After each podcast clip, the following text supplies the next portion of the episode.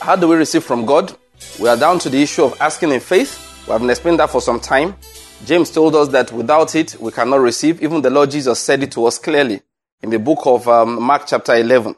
He said, whatever you will ask, believe in your heart that you have received it and it shall be granted you. And I said that the ability to believe, the capacity to believe is something we must all build up. There are many methods we use for building the capacity to believe. I cannot go into it this time around because it's a bit out of the scope of what we are discussing. However, let me recommend please go to our website, kwm.com.ng. There are loads of messages in there. They are all for free. You can download them for free. All right. And there is a book I recommended. I'm recommending again. It is titled Great Faith Can Be Yours. That book is on how to build your capacity to believe. It's also there. You can download it. All right. But for more information on how you can get it, uh, that is physical copies, please call our office. All right. Or send us an email. Now, so the point I'm making that please build up your capacity to believe. All right. Listen to my series of messages, The Force of Faith. There are 26 in number, each one about 30 minutes in which I discuss this issue of faith and how to build up your capacity to believe. So we're looking at how a man re- believes that he has received from God. I said last time that we must be full of thanksgiving and have our confidence that our father is real and he answers us. One of the points I made is that a man who believes that he has received stops worrying. He does not worry. I remember the man that's on, uh, um, a man Elisha. There was a time an army surrounded the mountain where he was with his servant because they wanted to arrest him. And then the servant was so disturbed, but he knew that there was protection around them. Whether he had physically seen it or not, I do not know. But he knew that God had protected them, so he was relaxed. And the servant came to him and said, Alas, my master, how shall we do? And he told the boy, relax, there's no problem. The boy said, how can you say there's no problem when there's this, there are these soldiers around us? He said, listen, those who are on our side are more than those who are with them. How can you say that? Finally, the man had to pray to God. He said, please open the eyes of this boy. And this young servant looked and he saw the chariots of God, angels of God surrounding the mountain. So you see, there was no need to worry. Therefore, he calmed down. The master, whether he saw that thing himself or not, I do not know.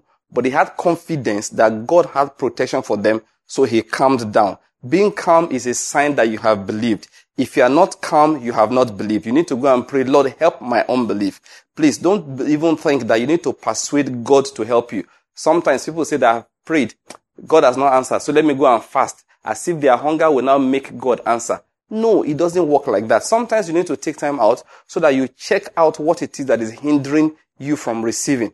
But it is not because God didn't hear you. It is not because God is not going to answer you just because you were hungry when you came praying. The only thing we gain really from the fasting thing is setting our eyes aside to see what is the stone that we may need to remove from our lives. Remember, last time we said that we must be full of thanksgiving. Jesus was full of thanksgiving even while Lazarus was still dead.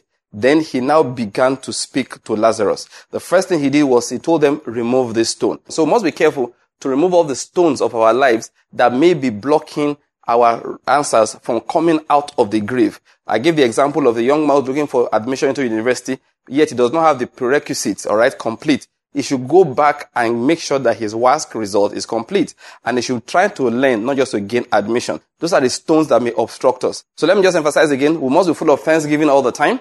He said, don't be anxious. Don't have any anxiety. One of the methods by which you ensure you are not anxious is to continually give God thanks Give him thanks all the time because you know he has heard you. Now, the next point I want to make, I'm picking from the book of James, chapter 4. This is very important. Now, James says something in verse uh, 7 and in verse 8. He says, Submit therefore to God, resist the devil, and he will flee from you. Draw near to God, and he will draw near to you. Cleanse your hands, you sinners, and purify your hearts, you double-minded. Now, please notice that. He said, Cleanse your hands, you sinners, and purify your hearts, you double-minded. Now, please, you must realize that James was writing to the church of God here. So when he used the word sinners, even though he was writing to Christians, he was trying to imply to them that sometimes they do things that are not right for Christians to do. And that's what I want to explain here. If indeed you are expecting to receive something from God, you must be careful to make sure that you cleanse your hands in the process.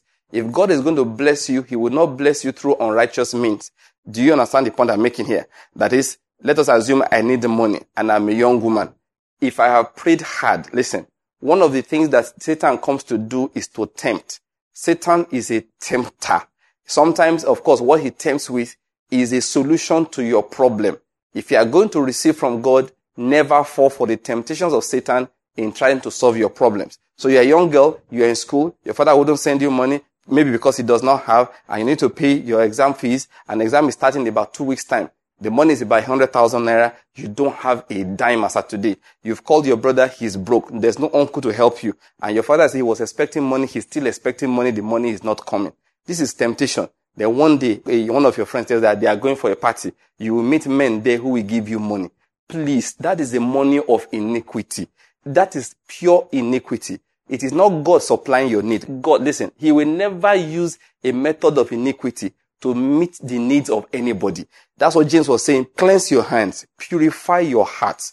Don't even let your mind go to the place where you think iniquity is the way by which God will help me. A young man once, he said he heard me preaching on radio. He needed money and he had gotten involved in all this Yahoo, Yahoo 419 kind of thing.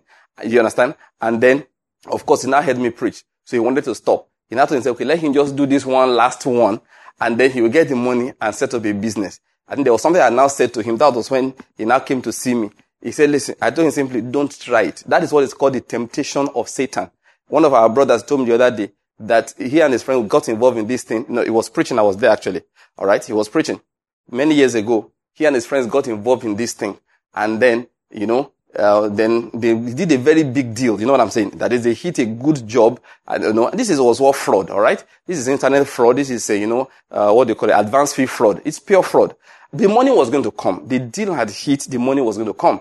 But before the money came, he gave his life to Christ, or he rededicated his life to Christ. He used to be a Christian those days, but he backslid. And so what now happened was that after he gave his life to Christ, look at how the devil behaves. The devil now went and ensured that the money came. And when the money came, his friends now called him and said, look, oh, we know you're a Christian now, but at least the job we did before you gave your life to Christ, come and collect your portion of the job. And the money was good. And this was a young man that's, that was broke. And listen to me. James said, cleanse your hands, you sinners. Purify your hearts, you double-minded. This is double-mindedness. You want something from God, you still want the devil to help you supply the needs that God is supposed to supply. So he said he was confused. So he went to go and talk to his father. And his father, he told his father the whole story. His father, who was a clergyman, told him simply, listen, anyone who puts his hand to the plow and looks back is not worthy of the kingdom. He said he took the word of God from that. He called his, his former friends and said, guys, I have left that thing alone. I do not want the money. Now, this is the testimony. He said, as at today, when he was telling the story, what he was preaching, he said, do you know I am the only one that is alive of all those boys? I was a group of, we were a group of boys, friends, maybe like four or five or six of them. I can't remember the exact number. He said, but as of today that I'm telling you this story, I am the only one that is still alive. All the other boys collected money, they are dead. I can assure you of one thing. If you have collected that money, most likely he will also be dead. And if he is not dead, he will be in serious trouble that will take him many years to come out of. But because he cleansed his hands and he purified his heart, then God delivered him from trouble. If we say we have received we believe we have received, we must ensure that is one sign. Remember, we talk about Thanksgiving. We are always giving God thanks. Then we cleanse our hands. We cleanse our eyes. We remove everything that looks like shortcut that the devil will try to offer us in solving the problems. We refuse to participate in it. That is indeed a sign that we really believe that God has given that thing to us when we asked Him. Let me say it again as I close. If we pray with faith in our hearts towards God, and we believe that we have received, indeed we will see the manifestation of the thing that God is trying to give us. You have just listened to a radio message by Pastor Banky. More of these and other messages are available from our website kwm.com.ng. To contact us, write us at radiosermons at gmail.com and do not forget to do your part in spreading the kingdom of God by sharing this message with someone else. Thank you for listening and may the fruit of this word blossom in your life.